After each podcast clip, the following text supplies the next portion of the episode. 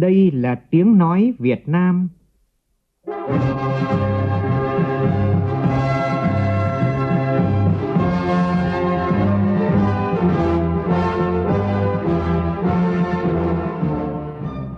là tiếng nói Việt Nam phát thanh từ Hà Nội, thủ đô nước Cộng hòa xã hội chủ nghĩa Việt Nam.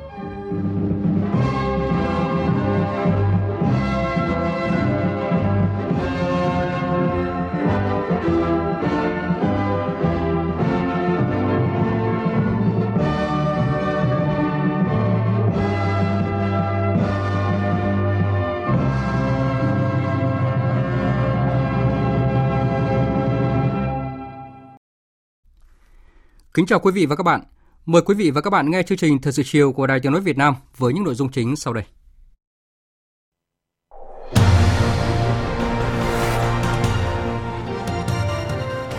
Phó Thủ tướng Trương Hòa Bình cùng hàng nghìn người dân Hà Nội tuần hành vận động toàn dân đội mũ bảo hiểm cho trẻ em. Chính phủ đặt mục tiêu cho Nghệ An phải trở thành trung tâm đổi mới sáng tạo và khởi nghiệp. Các địa phương nỗ lực khắc phục hậu quả mưa lũ nhằm đưa học sinh sớm khai giảng năm học mới. Tròn hai mươi năm phố cổ Hội An và di tích Mỹ Sơn được UNESCO công nhận là di sản văn hóa phi vật thể của thế giới. Những di tích này vẫn đang phát huy tốt giá trị. Lễ kỷ niệm sẽ diễn ra tại Quảng Nam vào tối nay. Trong phần tin thế giới, Mỹ bất ngờ hủy đàm phán hòa bình với Taliban sau khi tổ chức này gây ra một loạt vụ nổ mới ở thủ đô Kabul khiến mười hai người, gồm cả một lính Mỹ thiệt mạng. Chính trường Anh tiếp tục căng thẳng khi Thủ tướng Anh có thể sẽ bị buộc phải từ chức và có nguy cơ ngồi tù nếu từ chối thực thi luật ngăn Brexit không thỏa thuận và được Nghị viện Anh thông qua.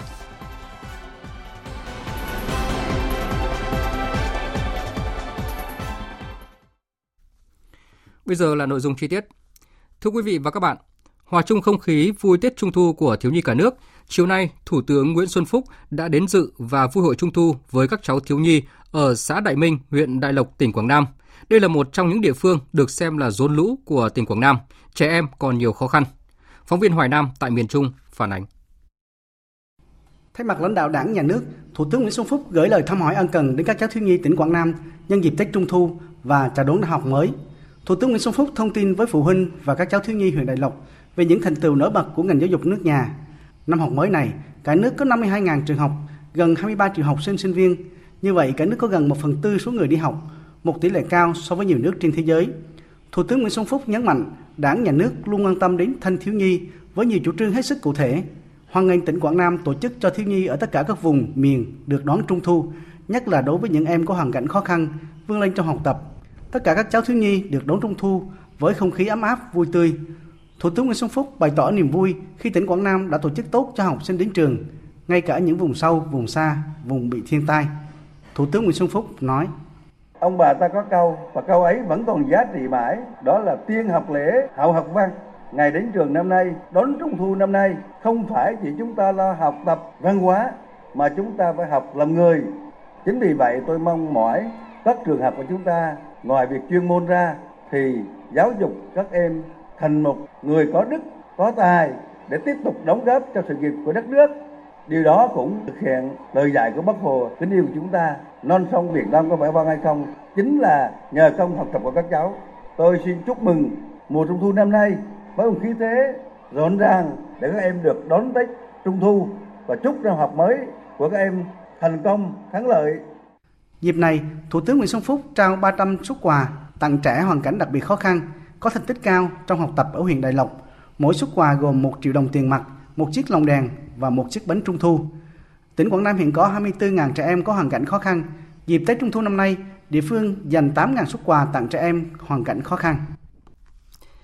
Nhằm động viên và chia sẻ khó khăn với bà con vùng lũ tại các tỉnh miền Trung, chiều tối qua, Phó Thủ tướng Vương Đình Huệ cùng đoàn công tác của Chính phủ đã đến thăm và trao quà cho nhân dân xã Tân Hóa, huyện Minh Hóa, tỉnh Quảng Bình, nơi chịu ảnh hưởng nặng nề của đợt mưa lũ vừa qua. Tin của phóng viên Đài Tiếng nói Việt Nam tại miền Trung. Phó Thủ tướng Vương Đình Huệ cùng đoàn công tác động viên các gia đình và nhân dân xã Tân Hóa sớm vượt qua khó khăn, ổn định cuộc sống. Phó Thủ tướng gửi lời hỏi thăm và quà của Thủ tướng Chính phủ Nguyễn Xuân Phúc tới bà con, chia sẻ với các khó khăn của bà con vừa hứng chịu thiệt hại do đợt mưa lũ vừa qua. Tại điểm trường tiểu học Tân Hóa, nơi bị nước lũ ngập sâu, Phó Thủ tướng đã ân cần động viên đội ngũ giáo viên sớm khắc phục khó khăn, nhanh chóng ổn định công tác dạy và học.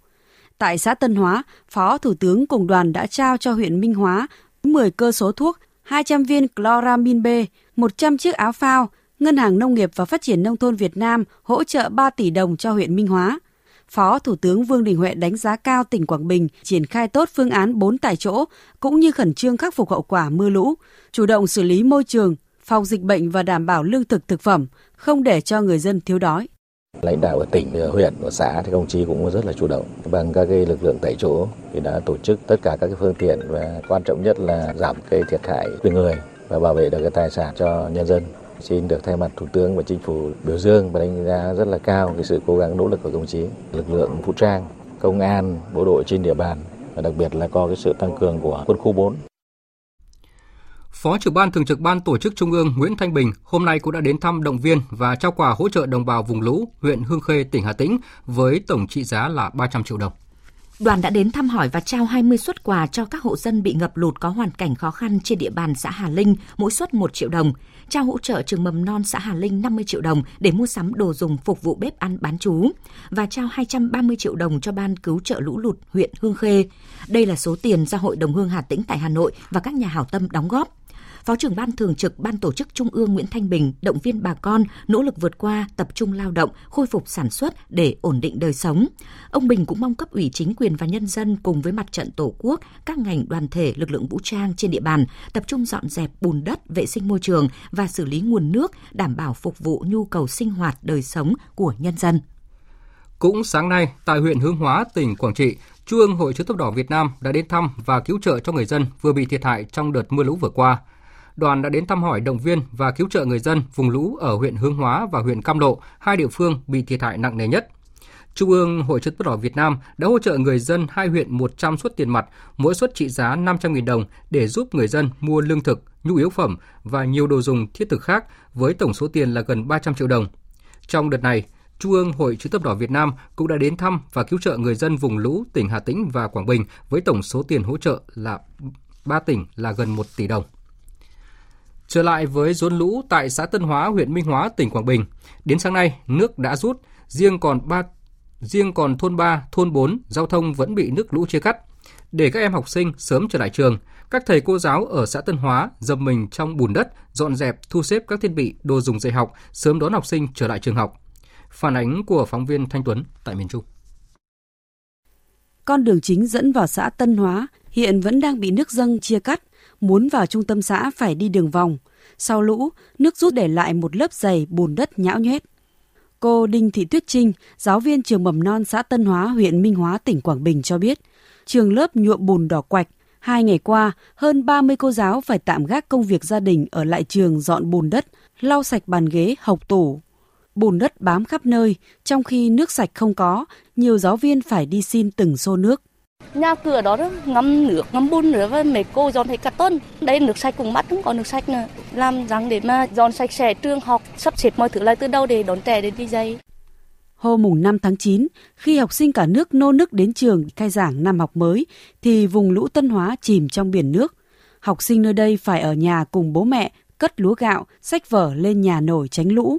Sau lũ, phải mất nhiều ngày và cần nước sạch để lau dọn toàn bộ bàn ghế nhà trường ở xã Tân Hóa. Hiện chính quyền địa phương đang đưa mì tôm, gạo, nước sạch về cho người dân. Các xe bồn chứa nước sạch cũng được huy động về cứu trợ. Ông Đinh Minh Hương, Phó Chủ tịch Ủy ban Nhân dân huyện Minh Hóa, tỉnh Quảng Bình cho biết, huyện chỉ đạo sớm đưa học sinh trở lại trường khi trường lớp đã ổn định, không để em nào phải bỏ học giữa chừng. Ủy ban huyện đã chỉ đạo các lực lượng quân đội, công an giúp người dân xã Tân Hóa dọn dẹp vệ sinh để đảm bảo ổn định cuộc sống cho người dân sau lũ. Ủy ban huyện đang tập trung chỉ đạo trung tâm y tế dự phòng cũng như các đơn vị liên quan tiến hành xử lý môi trường và nước sạch.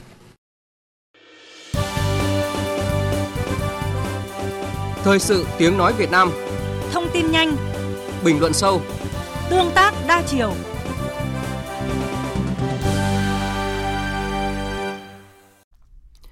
Thưa quý vị và các bạn, sáng nay tại thành phố Vinh, tỉnh Nghệ An diễn ra hội nghị triển khai các nội dung thông báo số năm mươi lăm của Bộ Chính trị về phát triển thành phố Vinh. Phó Thủ tướng Vương Đình Huệ chủ trì hội nghị và có bài phát biểu nhấn mạnh Nghệ An phải là trung tâm đổi mới, sáng tạo và khởi nghiệp. Phản ánh của phóng viên Quốc Khánh.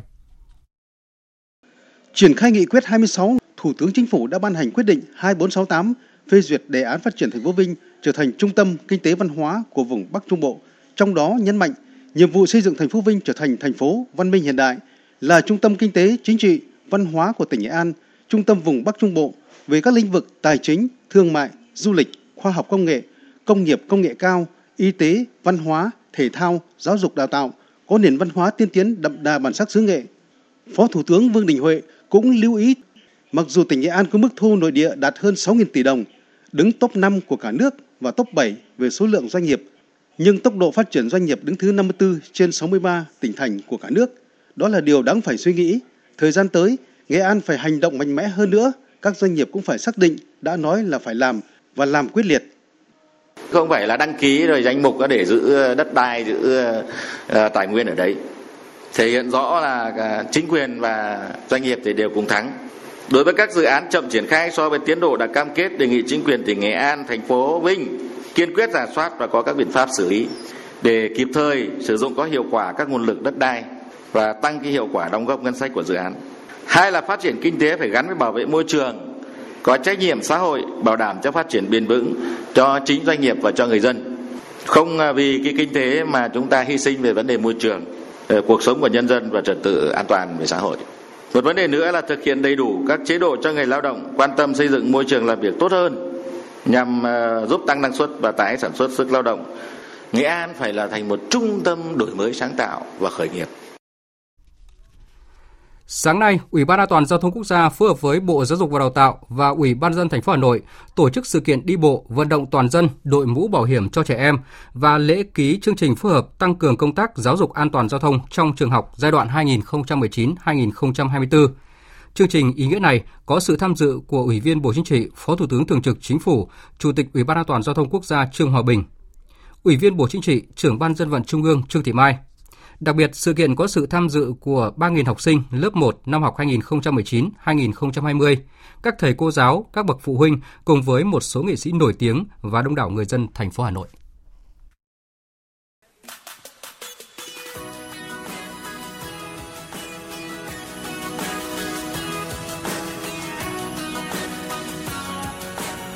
Chương trình được tổ chức nhằm thực hiện mục tiêu đến năm hai nghìn không trăm hai mươi, trên tám mươi phần trăm trẻ em được đội mũ bảo hiểm đạt chuẩn khi đi mô tô, xe máy, xe đạp điện như đã đặt ra trong chỉ thị số không bốn của Thủ tướng Chính phủ. Đồng thời, tạo thành một thói quen đội mũ bảo hiểm khi đi mô tô, xe máy, xe đạp điện trong toàn dân. Trong buổi lễ hôm nay, ba nghìn học sinh lớp một đã được các đồng chí lãnh đạo, các bậc cha mẹ đồng loạt trao và hướng dẫn đội mũ bảo hiểm đúng cách.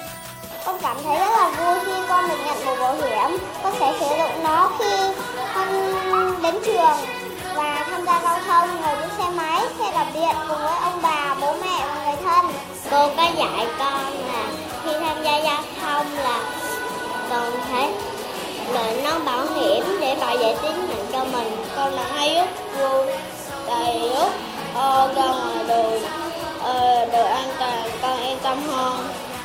Phát biểu tại buổi lễ, Phó Thủ tướng Trương Hòa Bình nhấn mạnh, cùng trong không khí rộn ràng tiếng trống khai trường trong những ngày đầu năm học mới, ngày toàn dân đưa trẻ tới trường, lãnh đạo các ban, bộ ngành đã có mặt tại đây tham gia tuần hành, thể hiện ý chí thống nhất, cùng nhau hành động, kêu gọi mọi người đội mũ bảo hiểm cho trẻ em. Hoạt động này không chỉ thể hiện tình yêu thương mà còn là cam kết mạnh mẽ của xã hội với mục tiêu bảo vệ tính mạng cho thế hệ tương lai, chung tay đẩy lùi nỗi đau do tai nạn giao thông. Các cháu học sinh yêu quý, các cháu là nguồn hạnh phúc của gia đình, là lớp công dân đặc biệt, là tương lai của đất nước.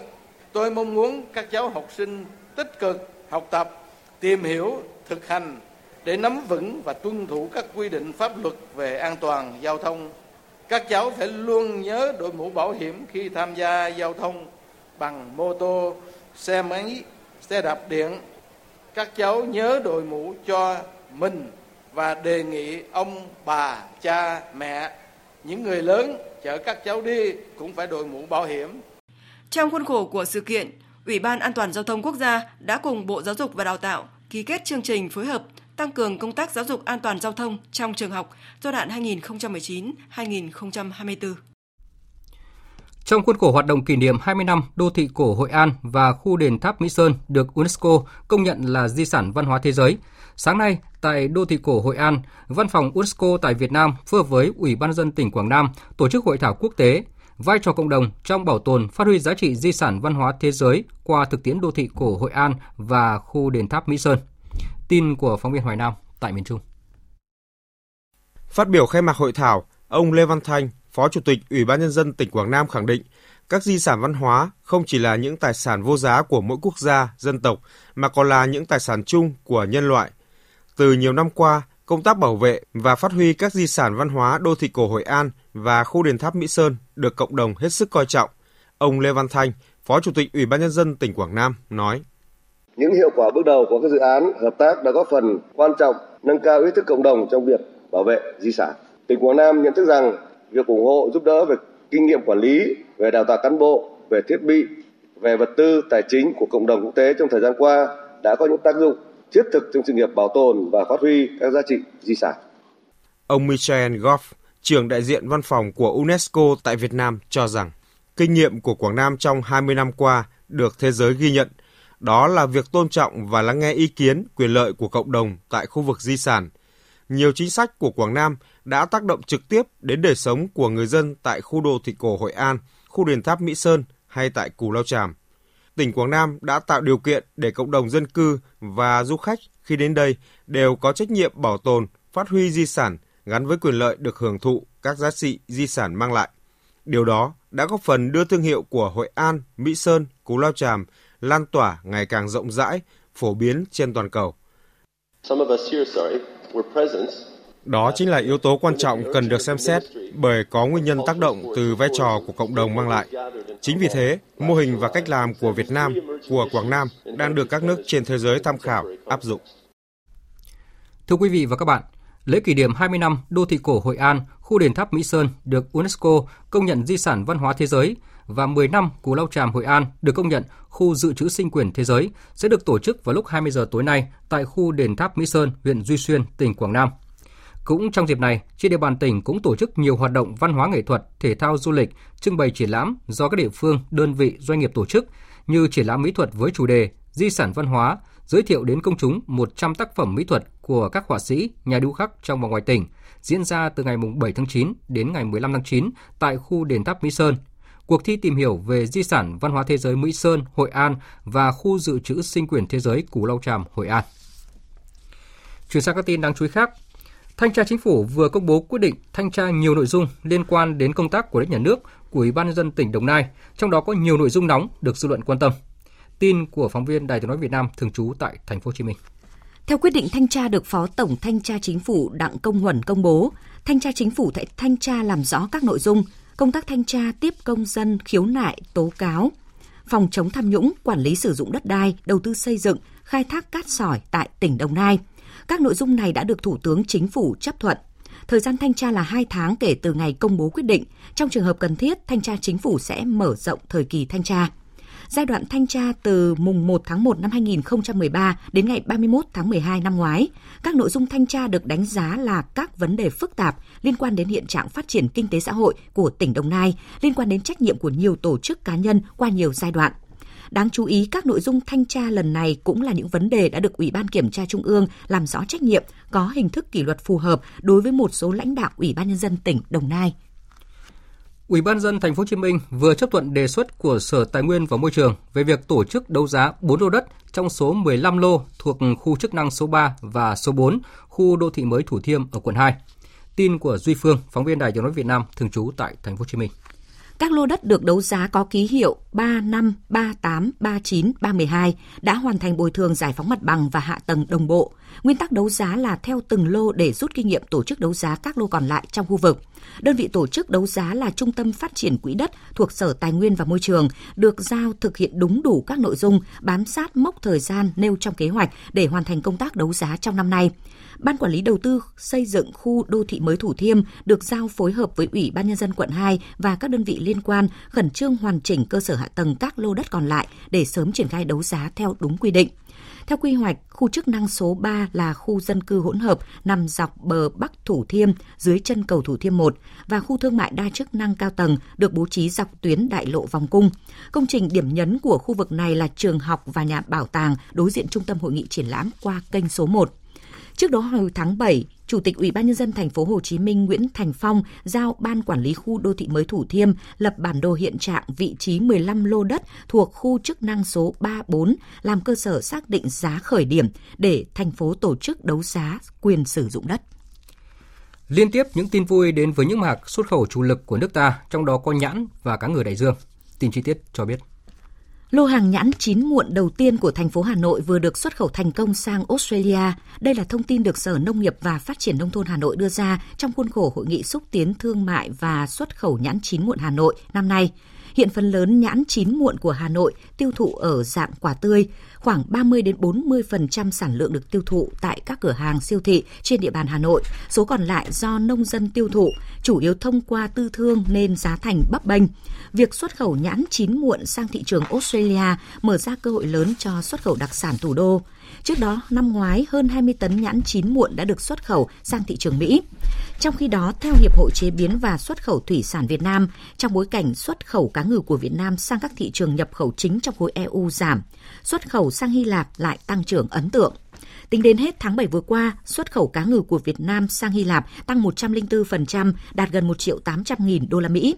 Theo số liệu thống kê của Hải quan, giá trị xuất khẩu cá ngừ chế biến đóng hộp sang thị trường Hy Lạp chiếm trên chín mươi tư phần trăm tổng giá trị xuất khẩu cá ngừ của Việt Nam sang thị trường này. Thưa quý vị và các bạn, một thông tin cũng rất đáng chú ý đó là mới đây, Cục Chăn nuôi, Bộ Nông nghiệp và Phát triển Nông thôn lưu ý khi đảm bảo công bố hết dịch, các hộ chăn nuôi có thể căn cứ vào điều kiện chuồng trại để lựa chọn việc tái đàn, chăn nuôi lợn trở lại. Tuy nhiên, quá trình khôi phục hoạt động chăn nuôi cần phải thực hiện cẩn trọng, lưu ý là không tái đàn ồ ạt khi mà chưa đảm bảo quy trình chăn nuôi theo chuỗi an toàn sinh học và công tác phòng trừ dịch bệnh cho đàn vật nuôi. Bài viết của phóng viên Hữu Hưng đề cập nội dung này.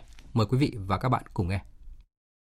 Sau hơn bảy tháng xuất hiện, bệnh dịch tả ở châu Phi đã ảnh hưởng tiêu cực đến niềm tin của người tiêu dùng đối với các sản phẩm thịt lợn. Thực tế này đặt ra yêu cầu tái cơ cấu lại ngành chăn nuôi theo hướng kiểm soát dịch bệnh bằng vaccine, thiết lập các vùng chăn nuôi an toàn dịch bệnh, qua đó ngăn ngừa và hạn chế tối đa khả năng xâm nhiễm bệnh dịch đối với đàn vật nuôi. Điều này giúp nâng cao chất lượng sản phẩm và định hướng thị trường vì lợi ích của người tiêu dùng. Thực tế tại trang trại lợn của anh Trần Đức Thiệm ở xã Điệp Nông, huyện Hưng Hà, tỉnh Thái Bình cho thấy, để ngăn ngừa và hạn chế tối đa khả năng xâm nhiễm các loại bệnh dịch, trong đó có bệnh dịch tả lợn châu Phi, thì thực hiện tiêm phòng vaccine đầy đủ cho đàn vật nuôi có ý nghĩa đặc biệt quan trọng. Thực ra thì tôi nghĩ là vaccine là chính. Nếu mà những người mà làm không tốt vaccine thì vẫn chết bình thường. Hai nữa là sát trùng đi lại, không ai vào trại. Ví dụ như bản thân tôi ngồi cái anh này, chốc tôi tắm xong tôi được vào trại. Nên tôi nghĩ là nó chết nó cũng chỉ là tả trong phim phần thôi, cái cơ bản nó chết bệnh khác. Trên cơ sở xây dựng vùng chăn nuôi an toàn dịch bệnh cũng như làm tốt công tác vaccine trong chuỗi chăn nuôi an toàn sinh học sẽ giúp người dân kiểm soát tốt nguy cơ bệnh dịch. Hiện nay các trang trại chăn nuôi lớn như của anh Trần Đức Thiệm ở Thái Bình đều tự chủ nguồn thức ăn đạt tiêu chuẩn chất lượng để phục vụ cho trang trại chăn nuôi của mình. Trang trại chăn nuôi được xây dựng cách xa khu dân cư, nằm trong vùng quy hoạch an toàn dịch bệnh của địa phương, giúp cơ sở chăn nuôi kiểm soát tốt nguy cơ xâm nhiễm dịch bệnh. Suốt quá trình chăm sóc, đàn vật nuôi được tiêm phòng các loại vaccine theo định kỳ.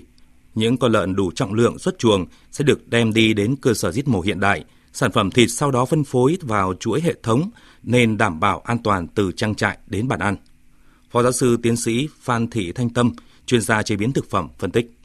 Nếu như mà ngành chăn nuôi tái cơ cấu lại thành các cái chuỗi thì tôi nghĩ rằng đấy là cái việc làm rất cần thiết và có thể là rất mong là sẽ được thực hiện rất là nhanh. Thì lúc bấy giờ chúng ta sẽ được sử dụng những cái sản phẩm từ thịt, ví dụ như là thịt mát mà nó sẽ đạt được các cái tiêu chuẩn về chất lượng cũng như là về các cái chỉ tiêu về vi sinh vật, về an toàn vệ sinh thực phẩm.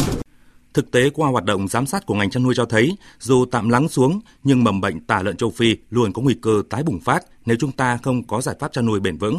Vì vậy cần tăng cường các biện pháp giám sát tổng thể ở tất cả các khâu nhằm kiểm soát chặt chẽ chất lượng sản phẩm trước khi đưa ra thị trường tiêu thụ. Chỉ khi nào sản phẩm thịt lợn được đảm bảo về chất lượng từ đầu vào cho đến giết mổ, chế biến và bảo quản thì người tiêu dùng mới yên tâm lựa chọn. Để ngăn chặn bệnh dịch tả lợn châu Phi, cần thực hiện đồng bộ các giải pháp, trong đó trọng tâm là giải pháp chăn nuôi an toàn sinh học. Giải pháp an toàn sinh học hiểu một cách đơn giản là người dân cần đảm bảo việc lựa chọn con giống khỏe mạnh, có nguồn gốc rõ ràng từ các cơ sở giống uy tín. Chuồng trại chăn nuôi xây dựng đúng tiêu chuẩn quy định, cách xa khu dân cư và hoàn toàn khép kín từ đầu vào cho đến đầu ra. Quy trình chăm sóc đàn vật nuôi tuân thủ các quy định của cơ quan quản lý về tiêm phòng vaccine, chế độ ăn uống. Đàn vật nuôi đến tuổi xuất chuồng phải được kiểm soát trước khi giết mổ, chế biến và bảo quản theo quy trình khép kín dưới sự giám sát của cơ quan quản lý. Những năm gần đây, dịch bệnh diễn ra rất phức tạp. Nếu không chủ động phòng chống kịp thời thì người chăn nuôi rất dễ trắng tay nếu chẳng may bùng phát bệnh dịch.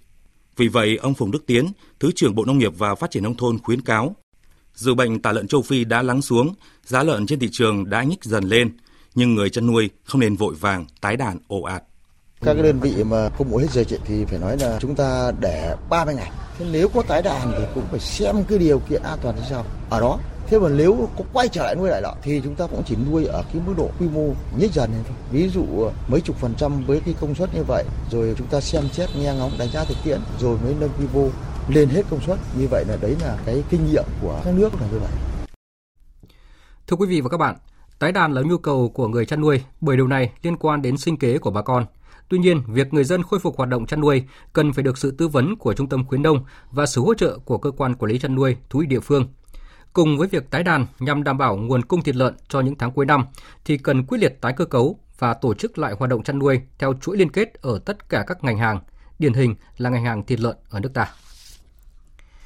Tiếp tục thông tin về tình hình dịch sốt xuất huyết, tính đến nay thì thành phố Đà Nẵng đã có hơn bốn nghìn trường hợp mắc sốt xuất huyết, tăng gấp ba lần so với cùng kỳ năm ngoái. Sự thờ ơ, chủ quan với dịch bệnh của người dân là một trong những nguyên nhân chính dẫn tới công tác phòng chống dịch sốt xuất huyết ở nhiều nơi không hiệu quả. Phản ánh của phóng viên Phương Cúc, thường trú tại miền Trung. Tính đến thời điểm hiện tại, thành phố Đà Nẵng đã tiếp nhận hơn bốn nghìn ca sốt xuất huyết, tăng gấp ba lần so với cùng kỳ năm ngoái. Mới đây, Bệnh viện Đà Nẵng xác nhận một bệnh nhân tử vong do biến chứng sốt xuất huyết với triệu chứng tổn thương gan tối cấp, suy đa tạng. Bác sĩ Tôn Thất Thạnh, Giám đốc Trung tâm Kiểm soát Bệnh tật Đà Nẵng cho biết, hiện đang là giai đoạn muỗi vằn sinh trưởng mạnh, nên sắp tới khả năng dịch sốt xuất huyết sẽ diễn biến phức tạp nếu không có biện pháp kịp thời. Hiện nay là sốt xuất huyết chưa có thuốc điều trị đặc hiệu cũng như chưa có vaccine để phòng bệnh. Chính vì vậy biện pháp chủ yếu đó là diệt bọ gậy. Không có bọ gậy thì không có sốt xuất huyết. Hiện nay thành phố đang tích cực vận động tất cả các ban ngành đoàn thể, các cấp chính quyền địa phương tổ chức các chiến dịch vận động cho người dân từ diệt bọ gậy xung quanh nơi ở của gia đình mình. Chị Nguyễn Thị Bích Hà, cán bộ trạm y tế phường Mỹ An, quận Ngũ Hành Sơn, thành phố Đà Nẵng cho biết, thói quen sinh hoạt thiếu ngăn nắp của người dân, vật dụng trong nhà như chai lọ khi gặp mưa trở thành vật chứa nước. Đây là nơi cho loăng quăng bọ gậy sinh sôi. Chính sự thờ ơ này của người dân khiến sốt xuất huyết gia tăng. Một số người, người ta chủ quan, cho nên mình cũng nhắc nhở thêm thường xuyên. Là là có những trận mưa rào mà đạm nước lại là người ta quay đi chỗ đó. Nhưng có một số gia đình người đi đi công tác mà người ta khóa cửa lại là mình không thể nào mà mà vô mà mình đổ cái chum vại nước nó được, cho nên chỗ nó là phát sinh ra cái loang quang bọ gậy. Liên quan đến vụ cháy của công ty cổ phần bóng đèn phích nước Giảng Đông tại Hà Nội, Viện Hóa học Môi trường Quân sự của Binh chủng Hóa học đã lấy hai mươi lăm mẫu đất, nước, bùn, tro xỉ, vữa tường, vỏ bóng đèn vỡ từ đám cháy để phân tích. Sau khi có kết quả, trong trường hợp cần thiết, Binh chủng Hóa học sẽ phối hợp với Bộ Tư lệnh Thủ đô huy động binh sĩ tham gia tẩy độc. Và một thông tin khác cũng rất đáng chú ý, đó là theo thống kê của Sở Công Thương Thành phố Hồ Chí Minh, hiện có hơn sáu trăm cơ sở sản xuất kinh doanh hóa chất đang hoạt động trên địa bàn thành phố. Điều đáng nói là nhiều khu chợ hóa chất, hương liệu đã tìm phương án di rời nhưng mà đến nay thì vẫn còn rất chậm. Theo thống kê, hiện có khoảng sáu trăm ba mươi tám cơ sở sản xuất kinh doanh hóa chất đang hoạt động, phần lớn tập trung ở các quận năm, mười, mười một, Tân Bình, Gò Vấp và Bình Tân. Có hơn bảy mươi cơ sở kinh doanh hóa chất công nghiệp và hai mươi lăm cơ sở kinh doanh hương liệu phụ gia thực phẩm, tạo thành một kho hóa chất đan xen với khu dân cư. Lo sợ vì hóa chất dễ xảy ra cháy nổ, gây nguy hiểm đến tính mạng người dân trên địa bàn, người dân nhiều lần đề nghị thành phố phải nhanh chóng có biện pháp di rời số chợ hóa chất này ra khỏi khu dân cư. Thành phố Hồ Chí Minh từng đặt ra mục tiêu hoàn thành trung tâm kinh doanh hương liệu hóa chất nhằm di rời chợ hóa chất Kim Biên và các cơ sở kinh doanh lĩnh vực này vào cuối năm hai không một bảy. Sở Công Thương thành phố cho biết đã tổ chức đấu thầu và chọn được nhà nhà đầu tư thực hiện dự án. Cơ quan Cảnh sát điều tra Bộ Công an vừa ra quyết định truy nã đối với Đào Thị Hương Lan, năm mươi chín tuổi, trú ở phường An Phú, quận hai, Thành phố Hồ Chí Minh, cựu giám đốc Sở Tài chính Thành phố Hồ Chí Minh. Theo thông báo truy nã, sau khi bị khởi tố về tội danh vi phạm quy định về quản lý sử dụng tài sản nhà nước gây thất thoát lãng phí, quy định tại Điều hai trăm mười chín Bộ Luật Hình sự năm hai không một năm, Đào Thị Hương Lan đã bỏ trốn khỏi nơi cư trú. Cơ quan Cảnh sát điều tra Bộ Công an thông báo, bất kỳ người nào khi phát hiện thấy đối tượng Đào Thị Hương Lan đều có quyền bắt và đưa ngay đối tượng đến cơ quan công an, viện kiểm sát hoặc ủy ban nhân dân gần nhất. Cá nhân tổ chức sau khi bắt hoặc tiếp nhận đối tượng truy nã phải báo ngay cho Cơ quan Cảnh sát điều tra Bộ Công an, phòng mười lăm Cục Cảnh sát Kinh tế, địa chỉ số bốn mươi bảy Phạm Văn Đồng, Cầu Giấy, Hà Nội, điện thoại không sáu chín hai ba hai một ba bốn năm hoặc không chín một ba không không sáu sáu ba hai. Theo Cục Cảnh sát Hình sự Bộ Công an, từ năm hai không một sáu đến tháng sáu năm nay, toàn quốc đã phát hiện gần một nghìn một trăm vụ mua bán người với hơn một nghìn bốn trăm đối tượng, lừa bán gần hai nghìn bảy trăm nạn nhân. Trung tá Ngô Xuân Ý, Phó trưởng phòng năm Cục Cảnh sát Hình sự Bộ Công an cho biết, nguyên nhân của tình trạng này là do mất cân bằng giới tính, tình trạng thiếu việc làm cùng sự thiếu hiểu biết nhẹ dạ của một bộ phận người dân. Quan hệ hợp tác đấu tranh giữa các lực lượng chức năng chưa đủ mạnh, công tác tuyên truyền nâng cao nhận thức người dân, nhất là đồng bào biên giới chưa thường xuyên liên tục. Mặt khác, chính sách pháp luật và ngôn ngữ là rào cản cho các lực lượng thực thi công tác này. Trung tá Ngô Xuân Ý cho biết. Tội phạm buôn người là tội phạm có độ ẩn cao, tồn tại dưới nhiều nguy cơ và xảy ra trên các địa bàn, khu vực nông thôn, miền núi, vùng sâu, vùng xa, biên giới, đồng bào, dân tộc, ít người như cho nhận con nuôi, kết hôn, có yếu tố nước ngoài, đẻ thuê, cho hiến tạng, xuất khẩu lao động, di cư, hợp pháp hoặc bất hợp pháp, ra nước ngoài, du lịch, chữa bệnh và thăm thân. Và trên thực tế thì tội phạm buôn người đã phát hiện xảy ra và có dấu hiệu xảy ra ở trên sáu mươi ba tỉnh, thành phố của Việt Nam. bốn mươi mốt trong số bốn mươi tư ngư dân trên một tàu cá hành nghề câu mực bị sóng đánh chìm tại vùng biển Trường Sa hôm hai tháng chín đã được chi đội kiểm ngư số bốn bàn giao cho gia đình và địa phương vào sáng nay. Tin của phóng viên Thu Lan. Sáng nay tại cảng Ba Ngòi, thành phố Cam Ranh, tỉnh Khánh Hòa, tàu K N bốn hai không chi đội kiểm ngư số bốn đã bàn giao bốn mươi mốt ngư dân gặp nạn trên tàu cá Q N A chín một chín hai tám T S cho địa phương và gia đình. Trước đó, ngày hai tháng chín, tàu Q N A chín một chín hai tám T S đang khai thác hải sản ở khu vực cách đảo Thuyền Trài ba mươi lăm hải lý về phía đông đảo Thuyền Trài, quần đảo Trường Sa. Do sóng to gió lớn nên gặp sự cố lật tàu và bị mất liên lạc. Trên tàu có bốn mươi tư ngư dân. Khi tàu cá Q N G chín không tám một bảy T S hoạt động gần tàu gặp nạn đến hỗ trợ, vớt được bốn mươi mốt ngư dân, còn lại ba ngư dân mất tích. Trước thông tin từ Ủy hội sông Mekong quốc tế, nước lũ sông Mekong sẽ về đến khu vực đồng bằng sông Cửu Long trong vài ngày tới. Nông dân khu vực Đồng Tháp Mười, tỉnh Long An đang tiến hành làm đất, sẵn sàng các phương án đón lũ. Phản ánh của phóng viên Vinh Quang. Mùa lũ năm nay về muộn hơn một tháng. Đến thời điểm này, mực nước lũ tại các huyện khu vực Đồng Tháp Mười vẫn còn thấp hơn một mét so với cùng kỳ. Dự kiến đợt lũ về đến khu vực Tân Châu An Giang rồi về đến khu vực Đồng Tháp Mười sớm nhất khoảng một tuần nữa. Trước thông tin sẽ có lũ về trong vài ngày tới, bà con rất phấn khởi. Ông Trần Văn Năm, nông dân huyện Tân Hưng nói. Nhân dân đang chờ, đang đang mong, đang đợi. Cái thứ hai nữa là sao nó đem lại cho cái vụ mà sản xuất vụ sao đó anh. Cho nên là nông dân đang trông chờ. Hai huyện đầu nguồn là Tân Hưng, Vĩnh Hưng và các địa phương khác trong khu vực như Mộc Hóa, Kiến Tường, Tân Thạnh, Thạnh Hóa cũng đã có các phương án đón lũ, tổ chức tuần tra canh gác, kịp thời phát hiện xử lý ngay từ đầu những hư hỏng của hệ thống đê bao, bờ bao, cống dưới đê, nhất là các tuyến đê bao vùng thượng nguồn, chủ động tiêu úng, đảm bảo an toàn để giảm thiểu thiệt hại và phát huy tối đa lợi thế từ lũ, nhất là trong nuôi trồng thủy sản. Ông Võ Kim Thuần, chi cục trưởng chi cục phát triển nông thôn và thủy lợi tỉnh Long An cho biết. Các huyện đầu nguồn của tỉnh cũng có cái tư thế mà là chuẩn bị để phòng chống lũ. Tuy nhiên là lũ năm nay là về chậm và cái cường sức lũ là nó cũng không lớn lắm. À, do đó là có ảnh hưởng thiệt hại gì. À, đồng thời là cái diện tích mà lúa hè thu ở các huyện Đồng Tháp Mười thì hiện nay là thu hoạch tám mươi đến chín mươi phần trăm rồi. Do đó là số còn lại thời gian tới là sẽ thu hoạch kịp, khả năng không ảnh hưởng lũ. Chủ động ứng phó và hỗ trợ bà con khi tình hình lũ có diễn biến phức tạp. Ngoài các ngành chức năng của tỉnh, các đơn vị bộ đội đứng chân trên địa bàn cũng đã chủ động các phương án giúp dân gia cố đê điều. Trung tá Phạm Hồng Vân, Phó Chỉ huy trưởng Ban Chỉ huy Quân sự, huyện Tân Hưng, tỉnh Long An cho biết. Đối với năm nay thì do tình hình lũ về muộn, thì lực lượng vũ trang của huyện cũng phối hợp với các ban ngành đoàn thể, sẵn sàng cùng với bà con nhân dân để giúp bà con nhân dân khi lũ về, phục vụ cho công tác bảo đảm an toàn trong mùa mưa lũ năm hai không một chín. Theo nhận định của Trung tâm Dự báo Khí tượng Thủy văn Quốc gia, dòng chảy về đồng bằng sông Cửu Long có xu thế tiếp tục tăng trong thời gian tới. Đỉnh lũ năm hai không một chín xuất hiện khoảng nửa đầu tháng mười năm hai không một chín.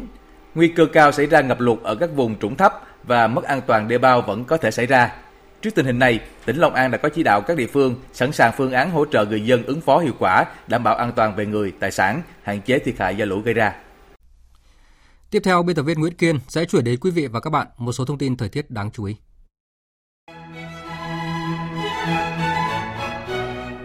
Theo tin từ Trung tâm Dự báo Khí tượng Thủy văn Quốc gia, thì các địa phương sau đây: Lai Châu, Điện Biên, Lào Cai, Yên Bái, Hà Giang, Tuyên Quang, Cao Bằng, Lạng Sơn, Bắc Kạn, Thái Nguyên và Sơn La đêm nay và ngày mai sẽ có mưa to đến rất to và dông mạnh. Lượng mưa phổ biến trong khoảng bảy mươi đến một trăm hai mươi mi-li-mét trong hai mươi tư giờ, có nơi trên một trăm năm mươi mi-li-mét. Khu vực Hà Nội dự báo là đêm nay và chiều tối mai cũng có mưa rào và dông. Cảnh báo từ nay đến hết ngày mười hai tháng chín, tức là thứ năm tuần sau, ở Bắc Bộ có mưa, mưa vừa, riêng vùng núi và Trung Du có mưa to đến rất to và dông.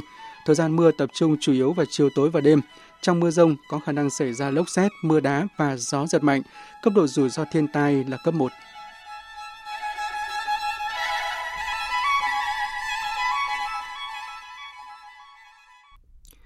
Chương trình thời sự chiều nay tiếp tục với phần tin thế giới. Tổng thống Mỹ Donald Trump vừa bất ngờ thông báo về kế hoạch gặp bí mật và riêng rẽ với Tổng thống Afghanistan và các thủ lĩnh Taliban tại trại David dự kiến diễn ra vào ngày hôm nay. Tuy nhiên, vào phút chót thì các cuộc gặp đã bị Tổng thống Donald Trump hủy bỏ với lý do là Taliban đã không thể ngừng bắn vào thời khắc quan trọng của tiến trình đàm phán. Tổng hợp của biên tập viên Đình Nam. Trên trang Twitter, Tổng thống Mỹ Donald Trump hôm qua cho biết các thủ lĩnh Taliban và Tổng thống Afghanistan sẽ có cuộc gặp riêng rẽ với tôi tại trại David vào ngày mai. Họ sẽ tới Mỹ trong tối nay, song thật đáng tiếc vì muốn tạo ra đòn bẩy sai lầm.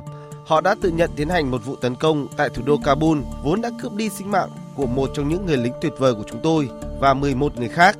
Do đó tôi đã lập tức hủy bỏ cuộc gặp và đình chỉ các cuộc đàm phán hòa bình. Nếu họ không thể ngừng bắn vào thời điểm quan trọng của các cuộc đàm phán, thì có lẽ họ không có quyền để tham gia đàm phán về một thỏa thuận có ý nghĩa. Họ có thể sẵn sàng chiến đấu trong bao nhiêu thập kỷ nữa. Kế hoạch gặp bất ngờ giữa Tổng thống Mỹ Donald Trump và các thủ lĩnh Taliban được vạch ra trong bối cảnh hai bên đã nhất trí được dự thảo thỏa thuận hòa bình. Trong đó, một số điều khoản cam kết chú ý nhất là Mỹ sẽ rút năm nghìn binh sĩ khỏi Afghanistan và đóng cửa năm căn cứ quân sự trong vòng một trăm ba mươi lăm ngày. Đổi lại, Taliban cam kết không cho phép các tổ chức khủng bố như mạng lưới quốc tế Al-Qaeda hoặc tổ chức nhà nước Hồi giáo i ét tự xưng lợi dụng Afghanistan làm bàn đạp để tiến hành các vụ tấn công vào Mỹ và những nước đồng minh. Bộ trưởng Quốc phòng Mỹ Mark Esper khẳng định Mỹ sẽ không dễ dàng ký kết một thỏa thuận với Taliban chỉ khi nó là một thỏa thuận tốt. Lý do chính khiến chúng tôi đến Afghanistan năm hai nghìn không trăm lẻ một đó là đảm bảo nước này không phải là thiên đường an toàn cho chủ nghĩa khủng bố. Trong mười tám năm qua, chúng tôi đã thành công trong các mục tiêu này. Câu hỏi hiện nay là kế hoạch tiếp theo sẽ như thế nào và tiếp tục đạt được mục tiêu bảo vệ an ninh theo một cách khác. Quan điểm của tôi đó là một thỏa thuận chính trị. Tuy nhiên, tôi khẳng định sẽ chỉ đạt được một thỏa thuận tốt, giúp ít nhất tiếp tục đảm bảo an ninh cho chúng ta và một tương lai tươi sáng hơn cho người dân Afghanistan. Thủ tướng Anh Boris Johnson vừa trải qua một tuần ngập tràn những sự kiện không hài lòng xung quanh cuộc khủng hoảng Brexit, tiến trình Anh rời Liên minh châu Âu. Mới nhất là trong ngày hôm qua, Bộ trưởng Việc làm và Hưu trí bà Amber Rudd đã quyết định từ chức để phản đối cách xử lý của Thủ tướng trong vấn đề này.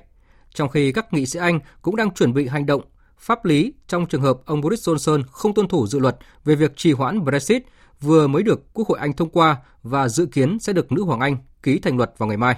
Tổng hợp của biên tập viên Đài Tiếng nói Việt Nam.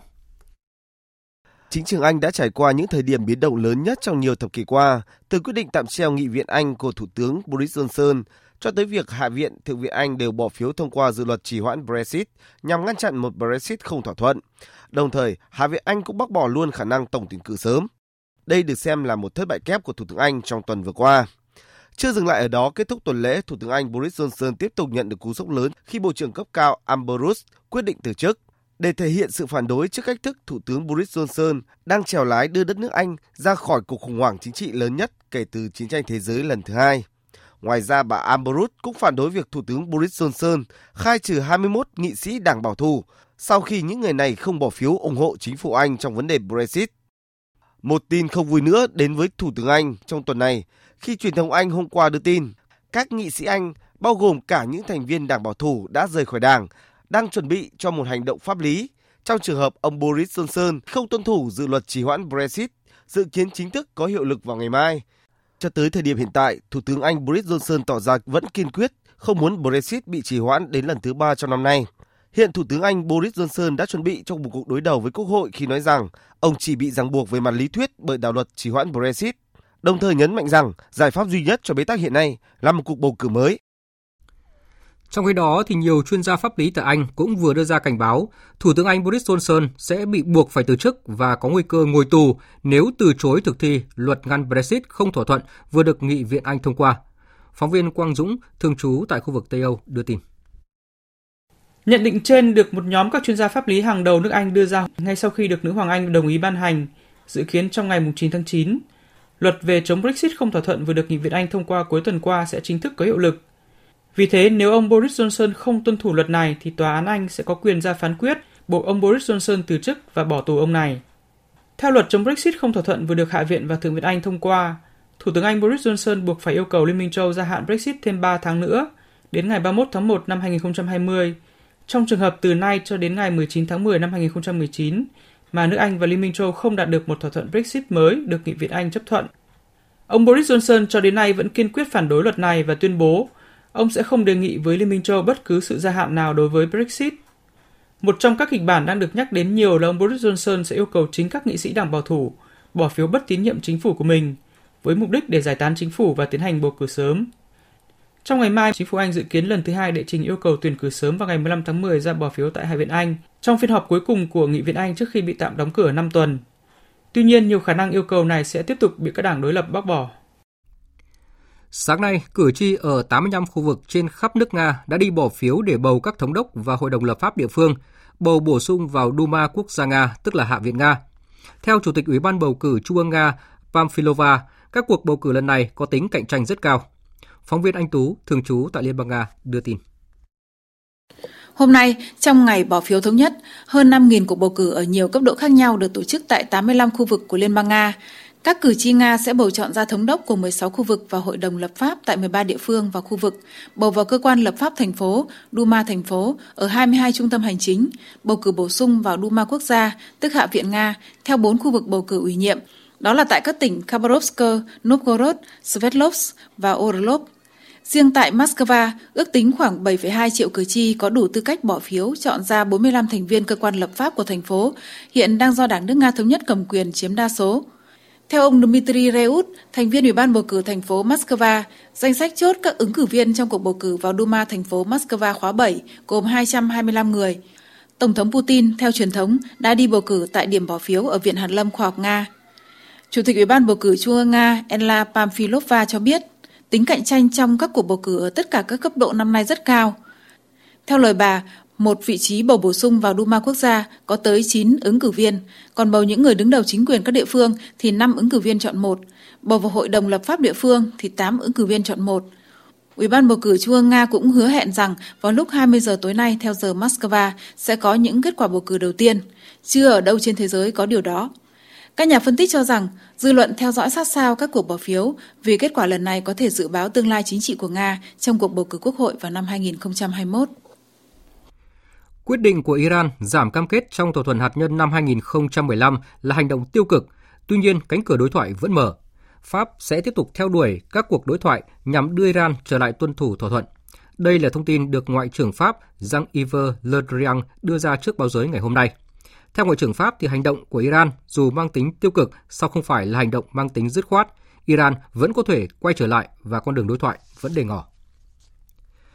Thủ đô Baghdad của các vùng khác của Iraq ngày hôm nay đã xảy ra hàng loạt vụ đánh bom khủng bố khiến hàng chục người chết và bị thương. Phóng viên Ngọc Thạch đưa tin từ Trung Đông. Nguồn tin an ninh xác nhận có bốn quả bom đã phát nổ ở khu vực thương mại ở phía đông, trung tâm và phía nam thủ đô Baghdad làm mười bốn người bị thương. Trước đó, ba thành viên của lực lượng an ninh Iraq và một người dân đã thiệt mạng trong ba cuộc tấn công của các phần tử cực đoan ở các khu vực khác nhau ở Iraq. Trong một diễn biến khác, hai binh sĩ thiệt mạng khi một tiết nổ xảy ra ở quận Sinjar phía tây bắc tỉnh Mosul. Trong khi đó, tại tỉnh Diyala, một sĩ quan tình báo và một người dân đã thiệt mạng khi một quả bom cài bên trong xe phát nổ ở phía tây nam thành phố Samara. Tại Nhật Bản, siêu bão Phasai với sức gió lên tới hai trăm mười sáu ki lô mét trên giờ đang hướng trực tiếp vào thủ đô Tokyo của nước này. Do ảnh hưởng của bão, các hoạt động giao thông tại những khu vực này bị gián đoạn do một số chuyến tàu cao tốc và chuyến phà bị hủy bỏ. Công ty đường sắt miền Trung Nhật Bản thông báo hủy bỏ khoảng năm mươi chuyến tàu cao tốc từ Tokyo tới các thành phố miền Trung và miền Tây Nhật Bản, trong khi cơ quan quản lý bà phà biển ở vịnh Tokyo cũng thông báo là hủy các chuyến phà. Trong khi đó, tại khu vực Kanagawa, phía tây Tokyo, các hãng hàng không đã hủy bỏ khoảng ba mươi chuyến bay và các tuyến xa lộ đã bị đóng cửa. Tính đến nay, vụ động đất xảy ra sáng nay tại thành phố Nội Giang, tỉnh Tứ Xuyên, miền Tây Nam của Trung Quốc đã làm một người thiệt mạng, năm mươi ba người bị thương. Phóng viên Đài Tiếng nói Việt Nam thường trú tại Trung Quốc thông tin chi tiết. Sau hai trận động đất ba độ và năm phẩy bốn độ Richter lúc sáng sớm, một trận động đất khác với cường độ bốn phẩy ba độ Richter tiếp tục xảy ra tại đây vào lúc mười giờ ba mươi sáu phút giờ địa phương. Không chỉ gây thiệt hại về người, các trận động đất liên tiếp này đã làm tám mươi sáu ngôi nhà bị sập, gần hai nghìn ba trăm ngôi nhà khác bị hư hại với nhiều mức độ khác nhau. Ngay sau khi động đất xảy ra, lãnh đạo Bộ Quản lý Tình trạng Khẩn cấp Trung Quốc đã phải họp khẩn để kịp thời chỉ đạo công tác cứu trợ. Gần năm nghìn nhân viên thuộc các lực lượng công an, cảnh sát, cứu hỏa, y tế, giao thông đã được triển khai tại hiện trường để tiến hành công tác tìm kiếm cứu nạn.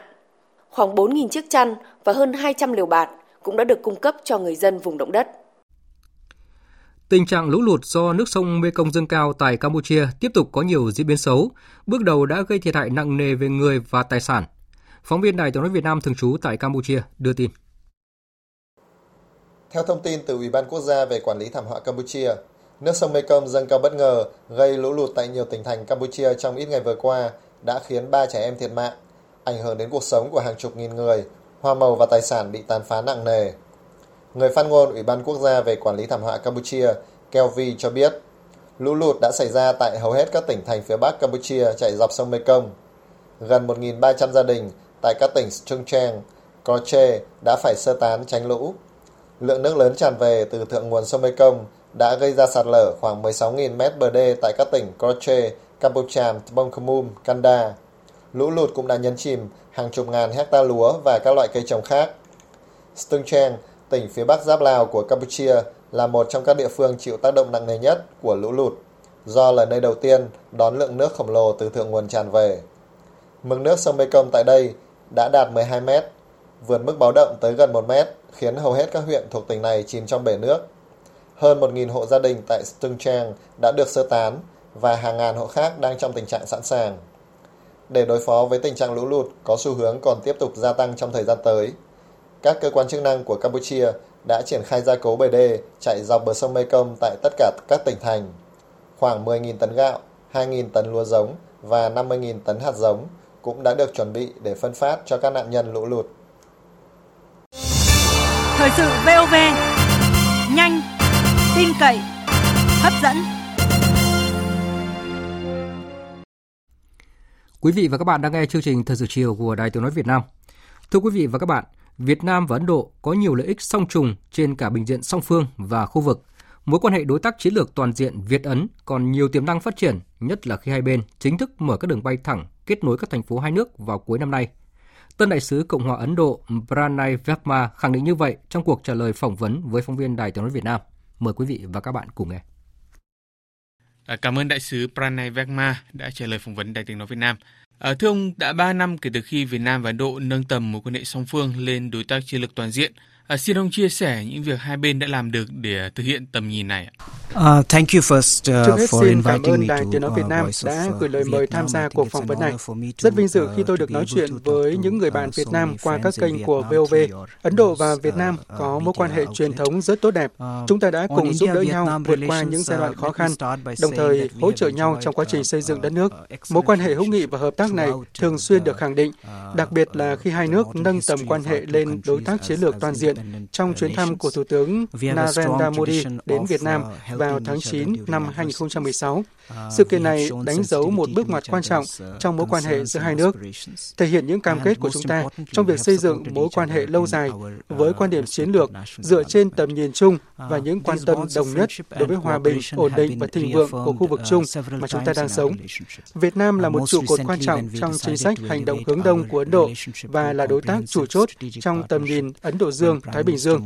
Việt Nam sẽ đảm nhận nhiệm vụ là Chủ tịch a sê an và thành viên không thường trực của Hội đồng Bảo an Liên Hợp Quốc vào năm tới. Chúng tôi mong chờ được thắt chặt hơn nữa đối thoại và hợp tác với Việt Nam trong các vấn đề quan trọng của khu vực và thế giới, dựa trên tinh thần mối quan hệ đối tác chiến lược toàn diện.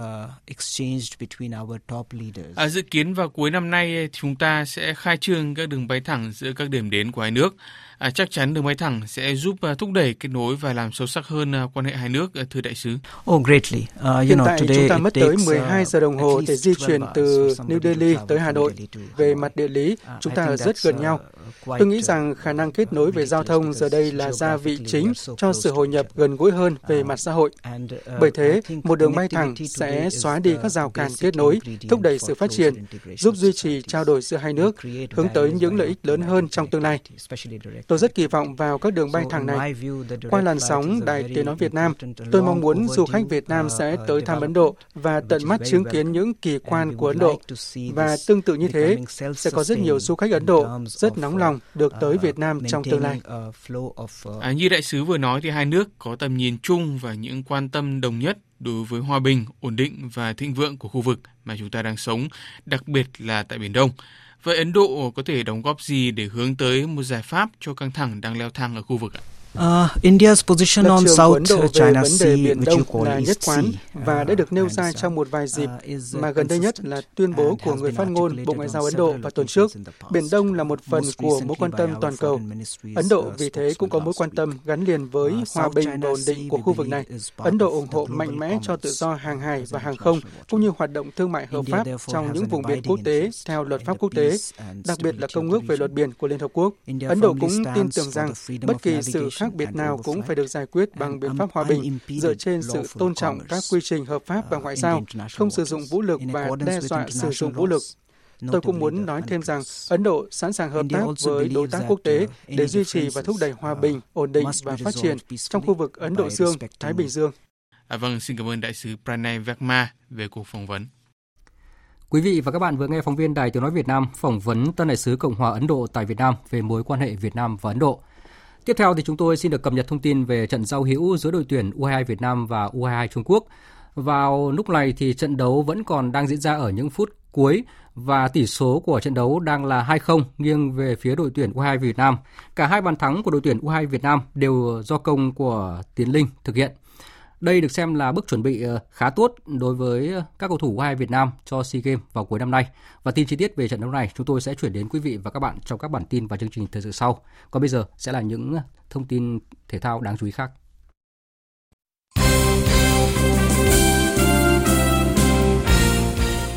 Thưa quý vị và các bạn, sau một ngày nghỉ, trưa nay giải Futsal vô địch quốc gia hát đê Bank hai không một chín đã trở lại với loạt trận vòng mười bốn.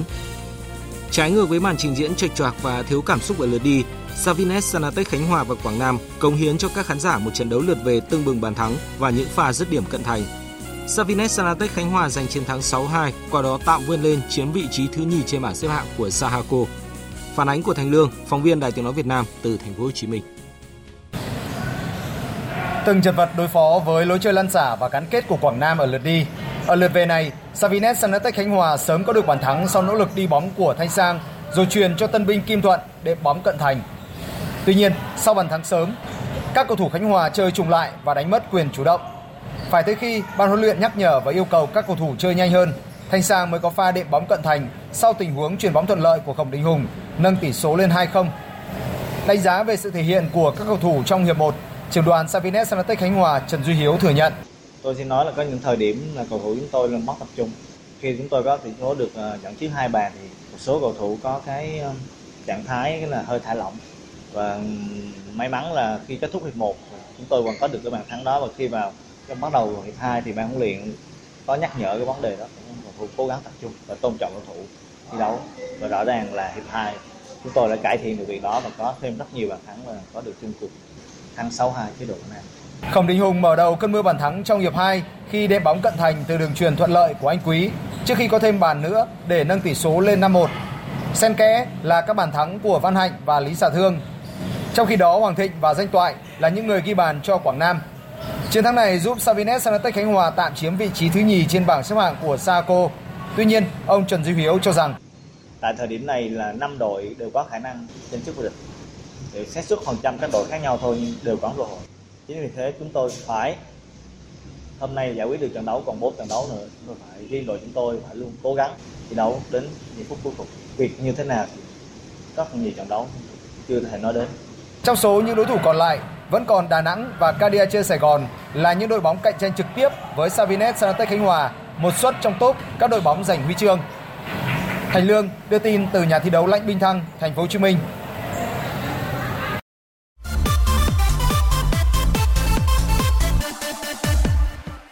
Chuyển sang các tin thể thao đáng chú ý khác. Liên đoàn bóng đá Việt Nam chính thức chọn huấn luyện viên Philippe Chuzier dẫn dắt tuyển u mười tám Việt Nam thay thế ông Hoàng Anh Tuấn. Ông Chuzier hiện đang làm giám đốc kỹ thuật trung tâm đào tạo bóng đá pê vê ép và từng dẫn dắt bảy đội tuyển quốc gia. Thành tích ấn tượng của ông Chuzier là đưa tuyển Nam Phi dự World Cup một chín chín tám và giúp Nhật Bản vượt qua vòng bảng World Cup hai nghìn không trăm lẻ hai. Ngày mười hai tháng chín, huấn luyện viên người Pháp sẽ cùng ba mươi cầu thủ u mười tám Việt Nam tập trung tại trung tâm đào tạo bóng đá trẻ pê vê ép, chuẩn bị tham dự vòng loại u mười chín châu Á hai nghìn không trăm hai mươi mà Việt Nam là chủ nhà. Huấn luyện viên ba mươi tám tuổi người Peru Ivan Miranda từng xếp hạng một trăm lẻ bốn thế giới, vừa được Tổng cục Thể dục Thể thao lựa chọn dẫn dắt đội tuyển quần vợt nam Việt Nam tại SEA Games ba mươi diễn ra cuối năm nay ở Philippines. Huấn luyện viên Ivan Miranda sẽ huấn luyện cho sáu tuyển thủ nam gồm Lý Hoàng Nam, Trịnh Linh Giang, Nguyễn Văn Phương của Hải Đăng Tây Ninh, Lê Quốc Khánh, Phạm Minh Tuấn của Hưng Thịnh Thành phố Hồ Chí Minh và Nguyễn Đắc Tiến của Hà Nội trong đợt tập trung kéo dài từ ngày mười lăm tháng chín đến mười lăm tháng mười hai tại Tây Ninh. Chặng tám chặng đua cuối cùng của giải xe đạp quốc tế vê tê vê Cúp Tôn Hoa Sen hai nghìn không trăm mười chín đã khép lại và những danh hiệu chính thức được xác định. Tay đua người Colombia Jordan Parra đang thi đấu cho đội đua Bylife Đồng Nai đã rút thắng về đích ở chặng tám từ thành phố Hội An đến thành phố Tam Kỳ về Hội An dài một trăm bảy mươi bốn ki lô mét, qua đó đoạt áo xanh chung cuộc. Chiến thắng của Parra cũng giúp đồng đội Loic Destriac bảo vệ thành công áo vàng chung cuộc với tổng thành tích mười chín giờ bốn mươi bảy phút hai mươi sáu giây và đội Bylife Đồng Nai đoạt luôn cúp vô địch đồng đội. Áo trắng xuất sắc thuộc về tay đua trẻ Quang Văn Cường của đội Tập đoàn Lộc Trời. Đội đua Anh Văn Hội Việt Mỹ có danh hiệu áo đỏ vua leo núi thuộc về Sada Perez Javier. Được chơi trên sân nhà, các cầu thủ Cần Thơ Catfish đã thiết lập lợi thế bằng chiến thắng với điểm số bảy mươi tám bảy mươi lăm trước Sài Gòn Heat ở trận đấu đầu tiên trong loạt trận chung kết giải bóng rổ chuyên nghiệp Việt Nam diễn ra tối qua. Kịch tính xảy ra ở hiệp đấu thứ tư khi Sài Gòn Heat vượt lên dẫn bảy mươi lăm bảy mươi ba, nhưng sự tỏa sáng kịp lúc của Tâm Đinh và Lê Hiếu Thành đã giúp đội nhà giành chiến thắng chung cuộc bảy mươi tám bảy mươi lăm. Cần Thơ Catfish tiếp tục là chủ nhà của lượt trận chung kết thứ hai diễn ra vào ngày mười tháng chín. Dự báo thời tiết. Phía Tây Bắc Bộ nhiều mây, đêm có mưa, mưa vừa, có nơi mưa to đến rất to và rải rác có dông, ngày có mưa rào và dông rải rác, gió nhẹ, nhiệt độ từ hai mươi ba đến ba mươi hai độ, riêng Hòa Bình từ ba mươi hai đến ba mươi bốn độ. Phía Đông Bắc Bộ có mây, chiều tối và đêm có mưa, mưa vừa, có nơi mưa to, riêng vùng núi có mưa to đến rất to và rải rác có dông, ngày có mưa rào và dông vài nơi, riêng vùng núi có mưa rào và dông rải rác, gió Đông Nam cấp hai, cấp ba, nhiệt độ từ hai mươi bốn đến ba mươi bốn độ, vùng núi có nơi dưới ba mươi mốt độ. Các tỉnh từ Thanh Hóa đến Thừa Thiên Huế có mây, chiều tối và đêm có mưa rào và dông vài nơi, ngày nắng nóng, gió Tây Nam cấp hai, cấp ba, nhiệt độ từ hai mươi lăm đến ba mươi bảy độ. Các tỉnh ven biển từ Đà Nẵng đến Bình Thuận có mây, chiều tối và đêm có mưa rào và dông vài nơi, ngày nắng, có nơi có nắng nóng, gió Tây đến Tây Nam cấp hai, cấp ba, nhiệt độ từ hai mươi lăm đến ba mươi sáu độ. Tây Nguyên nhiều mây, có mưa rào và dông vài nơi, riêng chiều tối có mưa rào và rải rác có dông. Cục bộ có mưa vừa mưa to, gió Tây Nam cấp hai, cấp ba, nhiệt độ từ hai mươi mốt đến hai mươi chín độ, có nơi trên hai mươi chín độ. Nam Bộ có mây, có mưa rào và dông vài nơi, riêng chiều và tối có mưa rào và rải rác có dông, cục bộ có mưa vừa mưa to, gió Tây Nam cấp hai, cấp ba, nhiệt độ từ hai mươi ba đến ba mươi hai độ, có nơi trên ba mươi hai độ. Khu vực Hà Nội có mây, chiều tối và đêm có mưa rào và dông rải rác, ngày có mưa rào và dông vài nơi, gió nhẹ, nhiệt độ từ hai mươi lăm đến ba mươi bốn độ. Dự báo thời tiết biển, vịnh Bắc Bộ và vùng biển từ Cà Mau đến Kiên Giang, bao gồm cả Phú Quốc, có mưa rào và dông vài nơi, tầm nhìn xa trên mười ki lô mét, gió Nam cấp ba, cấp bốn. Khu vực Bắc Biển Đông có mưa rào và dông rải rác ở phía Đông, tầm nhìn xa trên mười ki lô mét, giảm xuống bốn đến mười ki lô mét trong mưa, phía Bắc gió nhẹ, phía Nam gió Tây Nam cấp bốn. Khu vực quần đảo Hoàng Sa thuộc thành phố Đà Nẵng, vùng biển từ Bình Định đến Ninh Thuận, khu vực giữa và Nam Biển Đông và khu vực quần đảo Trường Sa thuộc tỉnh Khánh Hòa, có mưa rào và dông vài nơi, tầm nhìn xa trên mười ki lô mét, gió Tây Nam cấp bốn, cấp năm. Vùng biển từ Bình Thuận đến Cà Mau có mưa rào rải rác và có nơi có dông, tầm nhìn xa trên mười ki lô mét, giảm xuống bốn đến mười ki lô mét trong mưa, gió Tây Nam cấp năm, có lúc cấp sáu, giật cấp bảy, biển động.